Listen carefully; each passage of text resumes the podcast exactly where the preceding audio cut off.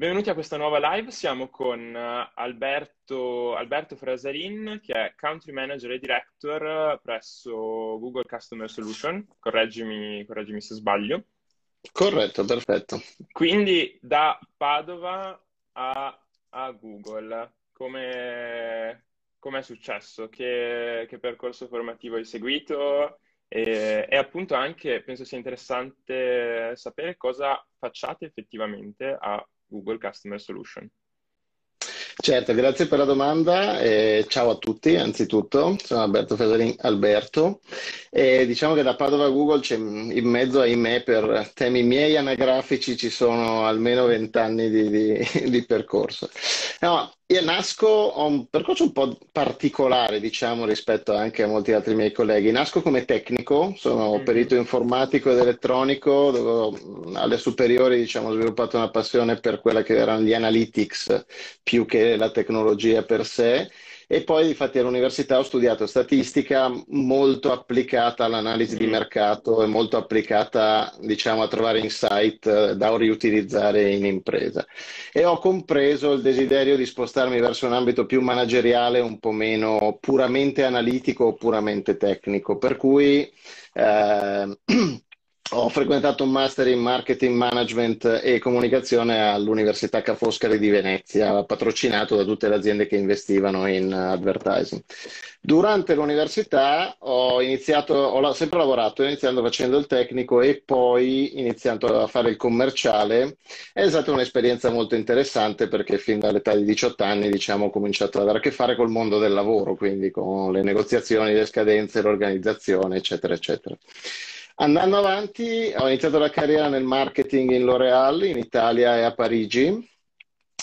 Dopodiché, volendo espandere un po' più rispetto al marketing, ho avuto l'opportunità di lavorare in McKinsey, una società di consulenza.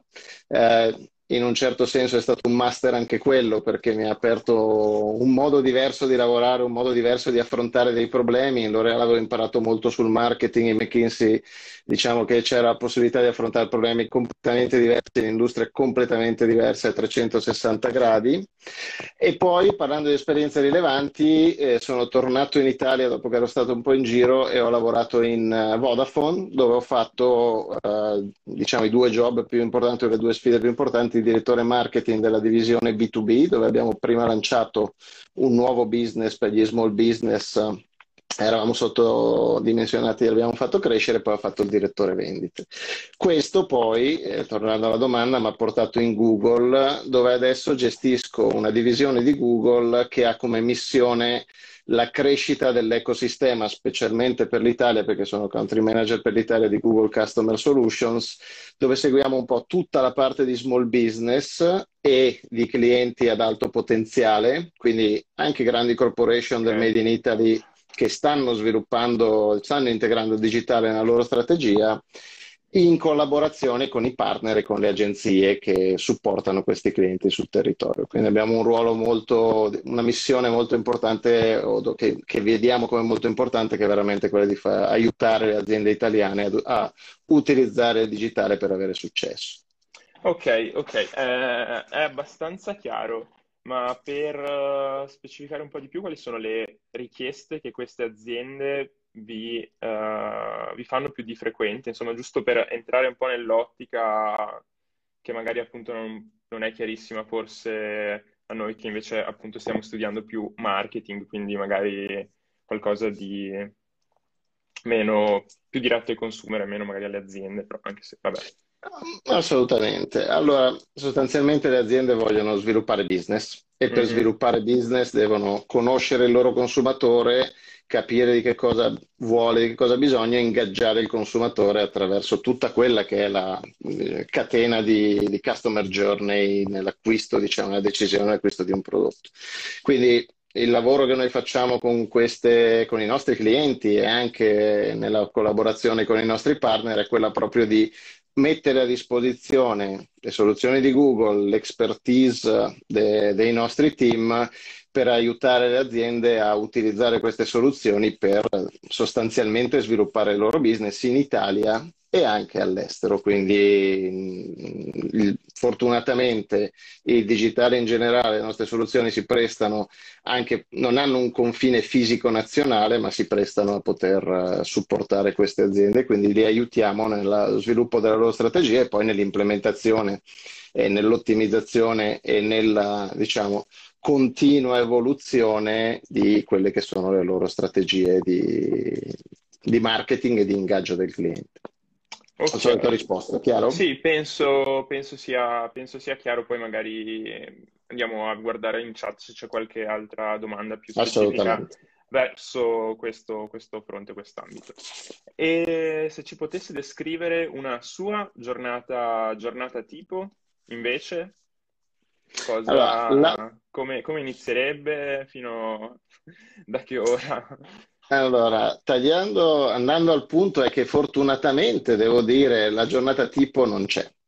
Nel senso che c'è una regolarità di business che ha delle cadenze settimanali, o alcuni meeting al lunedì e al venerdì legati al monitoring del business, che sono regolari, si inizia la settimana, si chiude la settimana, sono tipicamente quelli un po' più transazionali per vedere come stanno procedendo le cose. Dopodiché, fortunatamente, un po' perché i clienti con cui lavoriamo, i partner con cui lavoriamo e le iniziative, diciamo, che gestiamo sono molto diversificati. Un po' perché la cosa un po' più peculiare, diciamo, di Google rispetto ad altre aziende è che c'è la possibilità, non si lavora solamente sul proprio online role, o almeno nel nostro job non si lavora solamente nel proprio online role, ma si viene da una parte richiesta, dall'altra c'è la possibilità di contribuire ad altre iniziative con degli scopi più ampi anche al di fuori dell'Italia, e quindi poi ogni settimana è un po' dettata da quello che c'è in agenda, da quello che ci si mette in agenda per avere impatto. Io siedo in un board relativo ad un specifico programma EMEA, e quindi nelle settimane, ogni seconda settimana abbiamo questo board, e quindi c'è la preparazione di questa iniziativa. Dall'altra parte ci sono poi dei calendari veri e propri di eventi di ingaggio con i clienti, di ingaggio con i partner, o di iniziative come quella che stiamo vedendo adesso, e quindi questo rende ogni settimana diversa.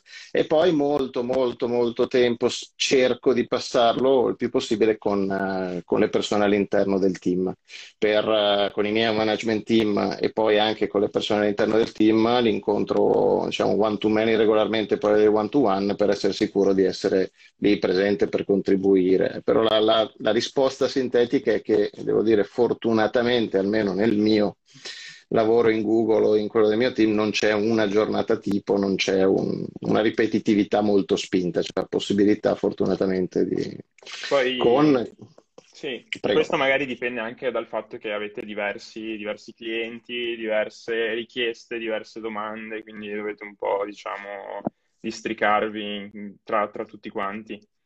Sì, c'è una componente, diciamo, esterna all'azienda, che quindi sono i clienti e i partner, che sono però fortunatamente la grande fonte di energia, la parte più stimolante del lavoro, lavorare con loro. E poi c'è una parte anche un po' più interna, per poter contribuire a delle iniziative interne, come dicevo, che possono poi sviluppare in un impatto di business. C'è molto la cultura della best practice. Se qualcosa funziona, il fatto di essere generosi e proattivamente portarla in giro, condividerla, eccetera, eccetera, questa cosa fa molto parte della cultura, e quindi poi questa cosa diventa un altro pezzo, diciamo, della settimana, della giornata. Certo. E se invece posso chiederle qual è stato un momento in cui c'è stato qualcosa che non ha funzionato, quindi un momento di difficoltà all'interno del suo percorso, comunque magari anche negli anni più recenti, che le ha dato qualcosa? Questo sì, assolutamente. Qualcosa, insomma. Ripeto, diamoci del tu senza nessun problema. Ce ne sono stati molti, e ce ne saranno assolutamente. Penso che, insomma, alla fine sviluppare una carriera come executive comporta avere delle pressioni, avere delle difficoltà, Principalmente le vedo legate a due, adesso senza accettare un momento specifico, però le vedo legate a due temi. Uno, nel momento in cui ci si trova e succede a gestire un business sotto pressione, quindi un business in cui la top line fa fatica e quindi bisogna in un certo senso portare cambiamento, bisogna avere delle azioni che sono meno legate alla crescita del business, ma dall'altra parte soprattutto nel momento in cui mi sono trovato a gestire dei temi di cultura aziendale nella mia vita passata, in cui c'era magari si era un po' più guidati dall'essere selfish, dal pensare a propri piccoli orticelli, dall'essere in continua negoziazione o con un atteggiamento negativo o addirittura con culture un po' più legate alla paura rispetto a quello che invece è il concetto di essere guidati dalla crescita, guidati dallo sviluppo, guidati dal fatto di costruire delle cose. In generale li ho sempre affrontati questi momenti di difficoltà, sempre focalizzandoci su quella che era la cosa giusta da fare, strutturando quello che era un obiettivo chiaro, una visione, un'ambizione chiara, condividendola con le persone del team e cercando quindi di trasformare questa energia negativa in un'energia più costruttiva, in un'energia che consentiva di andare tutti verso la stessa direzione rispetto a delle piccole negoziazioni o a un atteggiamento un po' più conservativo che poi nel lungo non sono assolutamente costruttive, sì, e non pagano per nessuno. Non pagano per nessuno.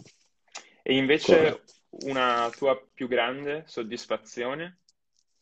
Ma in generale fortunatamente ne ho avuta più di una, devo dire la verità, e in generale tutte legate a dei grandi cambiamenti che poi hanno portato un forte impatto. Ci sono delle soddisfazioni che vivo letteralmente ogni giorno con i clienti, vedendo clienti che utilizzando le nostre soluzioni, lavorando con noi, passano da essere delle realtà piccole, quasi familiari, a sviluppare dei business anche da qualche milione, se non decine di milioni di euro di fatturato, esportando all'estero, e questo è bellissimo ed è anche la cosa che motiva di più, se vogliamo, le persone e i ragazzi del nostro team, perché c'è un impatto anche sull'occupazione, c'è un impatto positivo sul paese.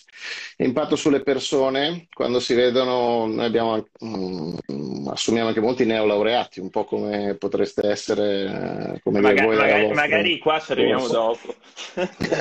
No, quello che potrebbe essere voi, quindi persone che arrivano magari con un grande potenziale ma ancora la necessità di una guida o il bisogno anche di superare delle proprie barriere, e quindi il fatto di vedere questi ragazzi, queste ragazze che crescono, che si sviluppano, che in questo volano positivo diventano molto rapidamente dei professionisti e hanno un impatto, hanno un contributo e poi collaborano fra di loro, dà molta soddisfazione. Dal punto di vista del business, come dicevo in passato, ci sono stati alcuni episodi quando lavoravo in L'Oréal, il prodotto, la linea che gestivo, diciamo, è diventata leader di mercato in un paio d'anni di duro lavoro, o quando in Vodafone abbiamo lanciato una proposition che non c'era per le piccole aziende, sempre tutto tarato per aiutare il consumatore, il cliente, piccola azienda, e questa è cresciuta tantissimo, diventando anche questa leader di mercato. Questo dal punto di vista professionale, però dico la verità, le cose che poi mi rimangono di più sono quelle legate alle persone, o clienti, partner o persone dove c'è un impatto, dove si vede che l'impatto è un impatto concreto e che rimane.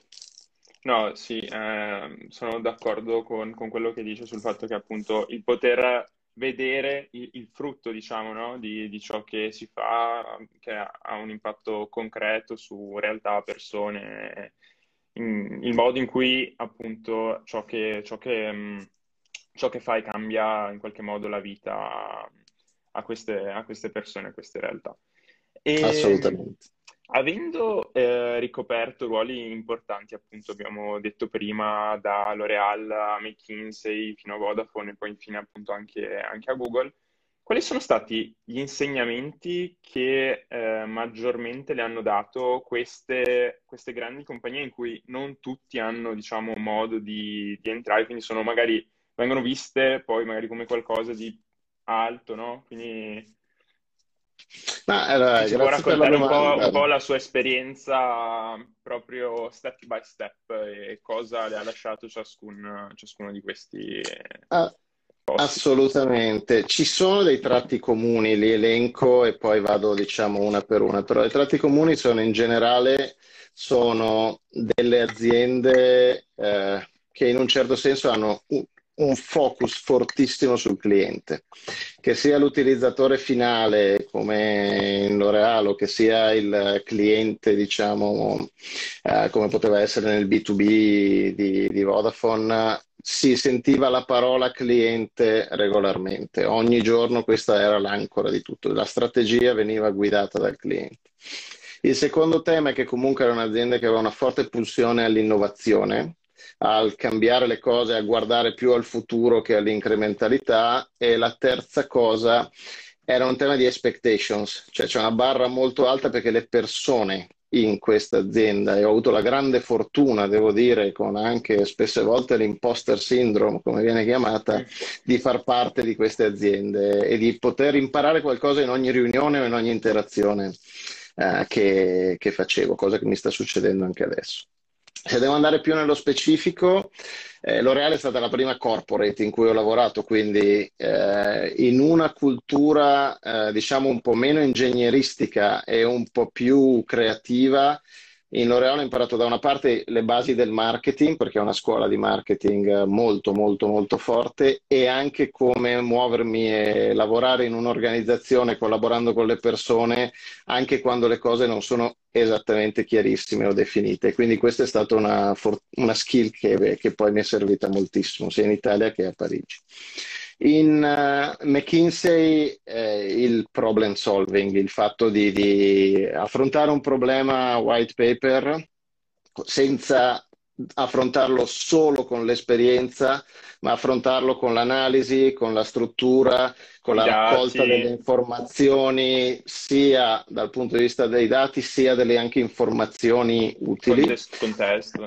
Contesto. In Vodafone Vodafone è stata l'azienda dove ho potuto fare il salto dal punto di vista diciamo dello scope come executive, e quindi in un certo senso ho fatto un po' il muscolo da general manager, se vogliamo, perché avendo fatto prima il direttore marketing e poi il direttore vendite con team diciamo molto ampi e diverse sfide di business che si sono evolute più a 360 gradi, quella è stata una grandissima scuola sotto quel profilo. E Google, devo dire, mi è servita moltissimo perché tutti questi fattori, diciamo, che ti ho citato ci sono e rimangono, e le sfide, come ti dicevo, in Google sono sempre nuove e sempre dinamiche. Peraltro, possiamo immaginare nell'ultimo anno con il Covid altri cambiamenti non sono intervenuti.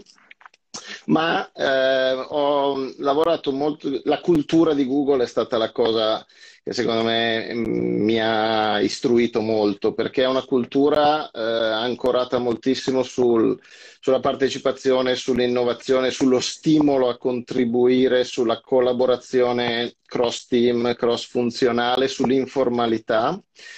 E in Google sono diventato executive coach, ho deciso di intraprendere un diploma come executive coach, ispirato da anche una fortissima cultura sul coaching, quindi sull'investimento e sullo sviluppo delle persone con l'ottica del coaching, quindi aiutare le persone a trovare la self-awareness e poi a trovare esprimere il loro potenziale, problemi, corretto, e anche a trovare la soluzione ai propri problemi o ai problemi di business in maniera più partecipativa, in maniera più, diciamo, autoriflessiva, rispetto a una cultura che è di mentoring, quindi dicendo cosa fare alle persone. Queste sono state un po', se vogliamo, le peculiarità delle diverse aziende, ma con un forte tratto ampiamente positivo, come dicevo prima, di innovazione, di focus sul consumatore, sul cliente, e anche con una barra, devo dire, overall molto alta dal punto di vista delle persone, fortunatamente. Chiaro, penso proprio che ci hai risposto molto bene. Un'altra curiosità che è venuta in mente a me e agli altri colleghi che hanno collaborato alla realizzazione di questa intervista è un po' questa. Dovendo affrontare un contesto supponiamo, insomma, mi pare di capire anche appunto talmente diversificato ma anche allo stesso tempo dinamico, e quindi con una mole anche magari di, non lo so, stress e anche impegno dal punto di vista del tempo. Hai mai pensato di dedicarsi a qualcos'altro nella sua carriera, a un certo punto di fare qualche passo indietro? Non saprei bene come metterle giù questa domanda, come metterti giù questa domanda in maniera più chiara, però. No, però è centratissima. La riflessione è una riflessione molto centrata, è una riflessione che c'è. Fortunatamente ho ancora moltissima soddisfazione, diciamo, dal mio lavoro attuale, un po' come ho sempre avuto, chiaramente con gli alti e bassi di tutte le fasi della vita, grande soddisfazione dalle precedenti. Quindi al momento non è una riflessione che ho per il mio breve o medio termine. Però di sicuro un ragionamento per un passaggio più laterale, mirato ad avere comunque un impatto, a mantenere un impatto, che è la cosa che mi motiva, è un qualcosa che sicuramente su cui rifletto per il futuro. Ci sono due cose, due ambiti, diciamo, che ho potenzialmente nella roadmap, ma devo dire la verità senza avere un progetto, ci penseremo. Sono da una parte un ambito un po' più di non profit, di ONG, quindi ne supportiamo nel nostro portafoglio, e Google peraltro è anche molto attiva in generale in quest'ambito, però è un qualcosa in cui prendono un ruolo eventualmente in futuro più operativo, un ruolo più dedicato in ONG. C'è sempre bisogno, ce ne sarà, ce n'è molto, e ci sono tutta una serie di ONG che sono veramente inspirational per me. Dall'altra parte potenzialmente capendo con quale formula, però l'esperienza che ho avuto la fortuna, diciamo, di fare, anche grazie ai colleghi, ai mentor, alle persone con cui ho lavorato e alle scuole, fra virgolette, manageriali che hai citato, è riportare questo in una forma di insegnamento, e quindi un qualcosa, sono entrambe forme, se vogliamo, di give back, esatto, ma sono due ambiti che potrebbero essere nella roadmap, che più che altro istintivamente, se vogliamo, e non razionalmente mi scaldano nel momento in cui ci penso, però non è un qualcosa del breve periodo. Abbiamo capito, quindi diciamo che sì, se dovesse tornare indietro rifarebbe tutto da capo, sembra di capire. Gli errori nella vita si fanno, ne ho fatti anch'io, ne ho fatti molti. Avrei potuto rimanere più tempo in un'azienda, avere un'esperienza un po' più corta, avrei anche potuto lasciare un'azienda prima, avere un'esperienza, diciamo, rimanere più tempo, avere un'esperienza più lunga, o andarmene prima in un'esperienza più corta, quindi c'è la possibilità assolutamente di rivedere alcuni dettagli, però in generale, riguardando adesso, ho avuto la gran fortuna, insomma, come dicevamo prima, di lavorare e di testarmi, di essere challengeato, strecciato e formato, e anche di divertirmi, devo dire, molto in tutta una serie di aziende e scuola, lavorando con gente molto in gamba, quindi non ho grandi rimpianti, solo fine tuning, mettiamola così. Chiaro. E da piccolo cosa volevi fare? Beh, vabbè, come tutti o come tanti, diciamo, ero indeciso fra, e dipende dalla fase. Ho avuto la fase calciatore da piccolo, poi la fase rockstar quando avevo iniziato a suonare la chitarra. E no, al di là, a parte gli scherzi, una cosa che mi piace condividere, specialmente con studenti.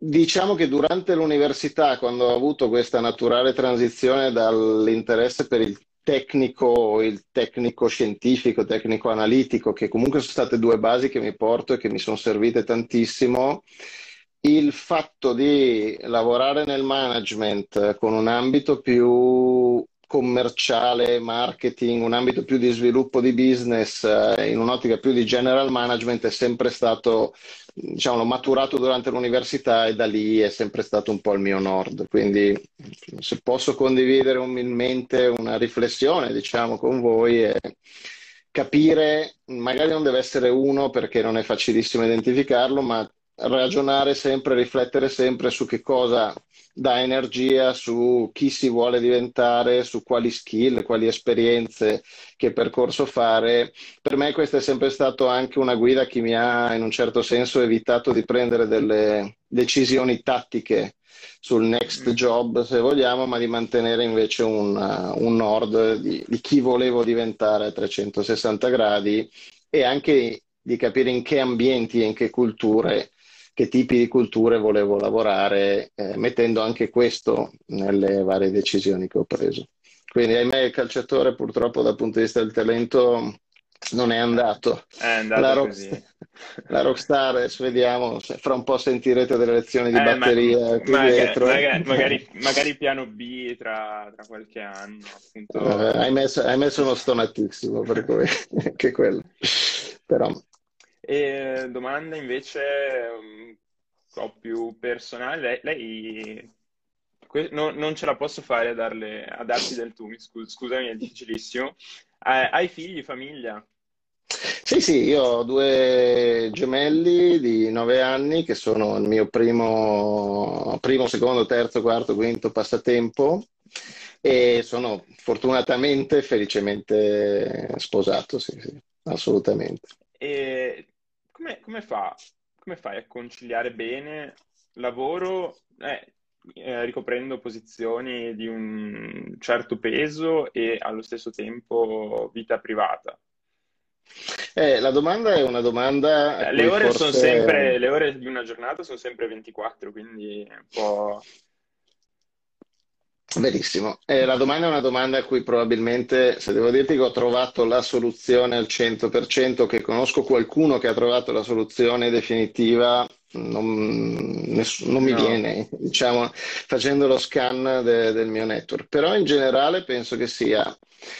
le ho evoluto nel tempo perché sono stato da una parte in contesti e dall'altra anche io arrivando ad essere anche workaholic, devo dire la verità.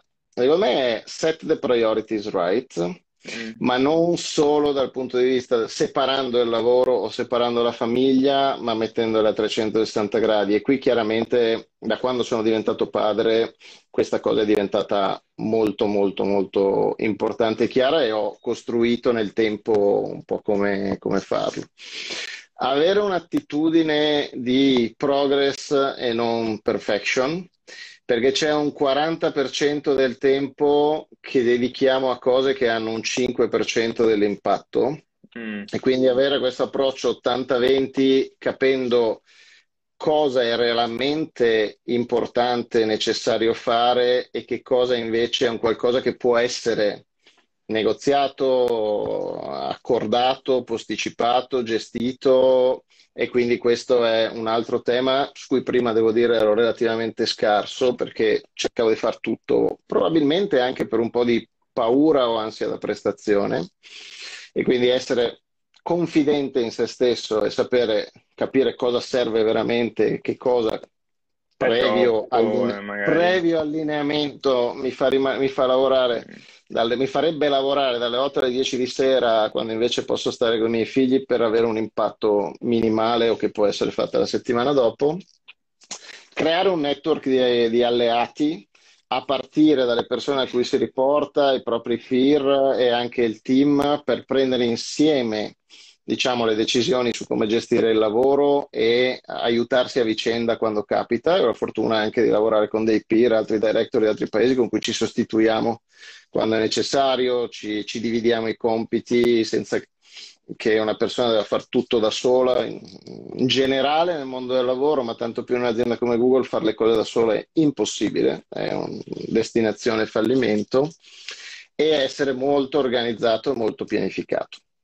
Quindi essere sicuri, arrivano sorprese, perché arrivano, e quindi che tutto il resto sia ampiamente organizzato e ampiamente pianificato, in modo da non doversi trovare ad inseguire il tutto. Quindi questo, però ti dico la verità, l'execution poi è un execution che non porta al 100%, però ha un impatto, e quindi io lo misuro in ore...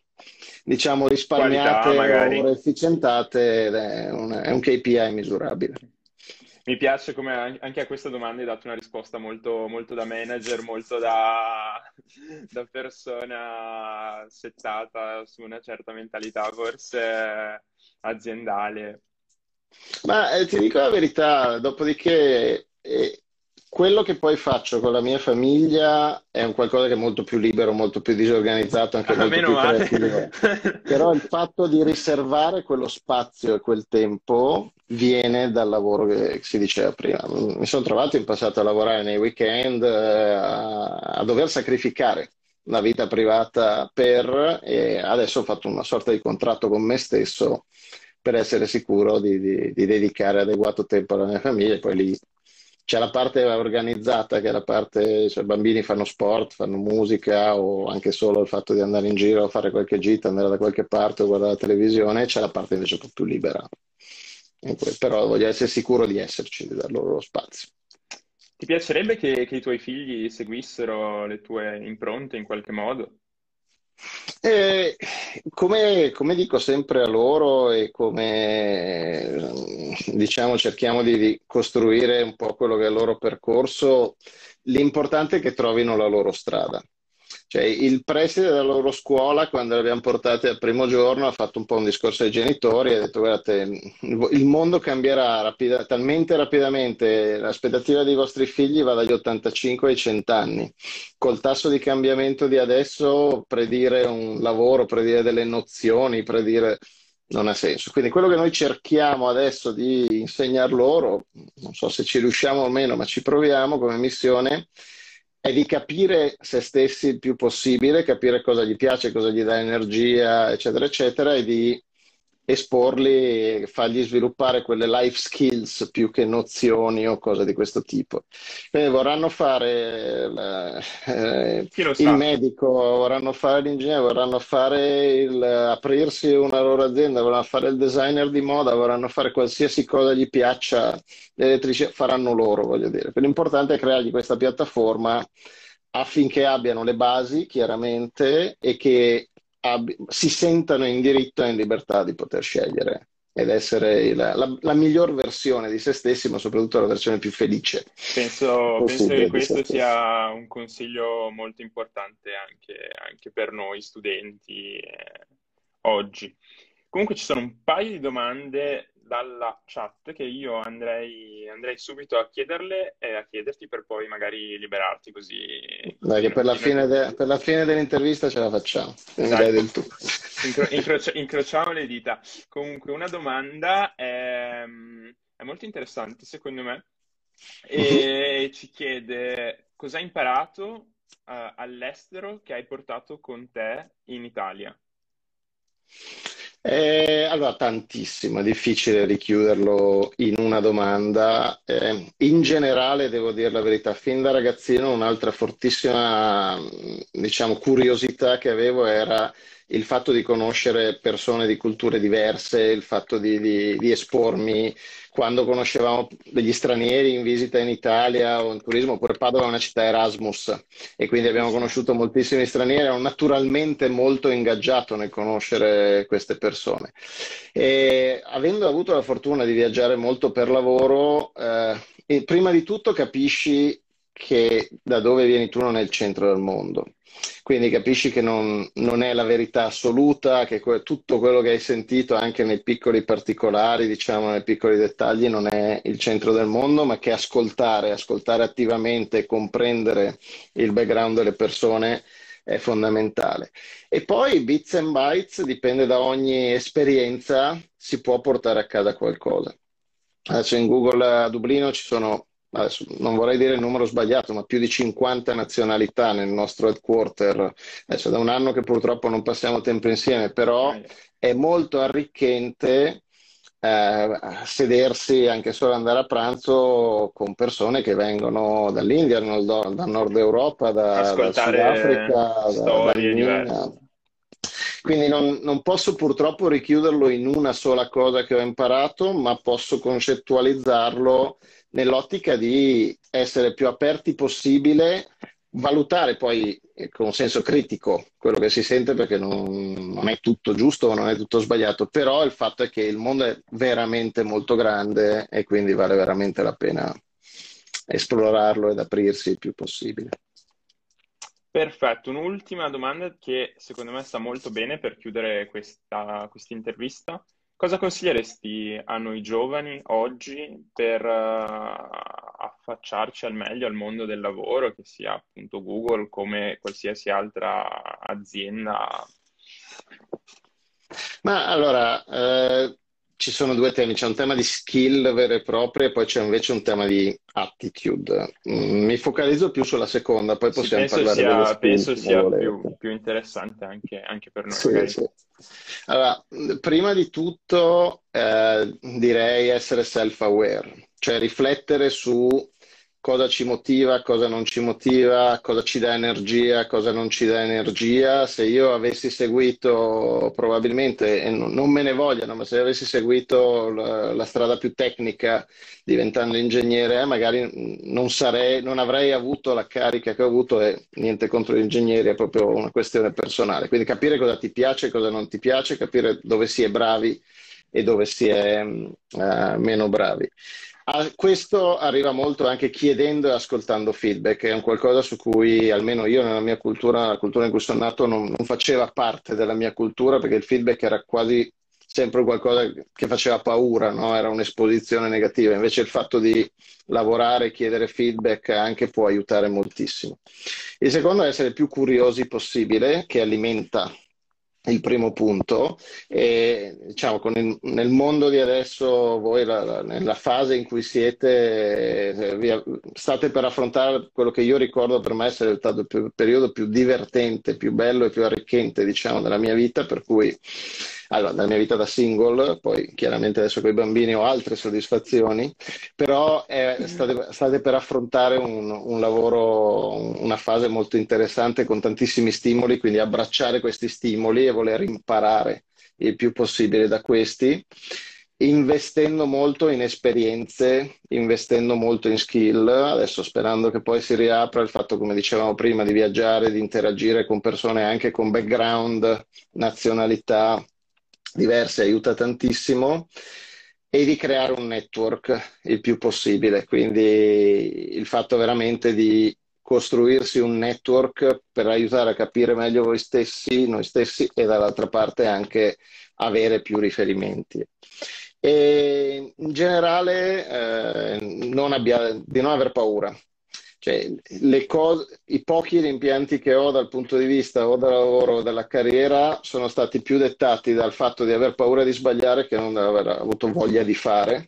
Quindi senza sfociare nell'arroganza, senza sfociare cioè sapendo chi si è, quello che si sa e quello che ancora non si sa, però il fatto di essere coraggiosi, sneak out, non avere paura di provare, non aver paura di andare fuori dalla comfort zone, non aver paura di fare nuove esperienze, ma anche nel momento in cui si dovesse cominciare a lavorare o in stage non aver paura di parlare, nel momento in cui si ha una convinzione, Io lavoro con ragazzi giovanissimi, laureati, ed è una gran soddisfazione e molto arricchente anche per me avere un confronto con loro, perché hanno molto da dire, hanno un pensiero anche diverso dal mio, e questo per me è arricchente e per loro porta impatto. Grazie mille davvero, penso sia stata una risposta molto esauriente. Condivido anch'io con te il fatto che innanzitutto serve avere self-awareness su di sé, capire dove si è per poi capire dove andare. Ragazzi, se non ci sono altre domande, io direi che possiamo anche liberare il nostro ospite per questa sera. Mille grazie a tutti, e chiudo solo facendo un grandissimo in bocca al lupo a tutti. Ne abbiamo bisogno, perché abbiamo gli esami la settimana prossima. Allora, quindi mi raccomando, anche qui 80-20, ma studiate, mi raccomando, e soprattutto state per affrontare una parte della vostra vita che è bellissima, quindi make the most out of it e have fun. Buon divertimento a tutti. A Roma, dai. Dai, cioè, adesso l'abbiamo sentita anche legata al nuovo allenatore e qui la sento tradotta in inglese con la pronuncia sbagliata, ma questo è un altro discorso. Dai è tutta. È vero, è vero. Grazie mille Alberto, alla fine dell'intervista hai visto che ce l'ho fatta, alti del tu. Certo, grandissimo. Dai. Grazie mille a tutti. Grazie mille, buona serata. Molto piacevole. Buona serata a tutti, grazie.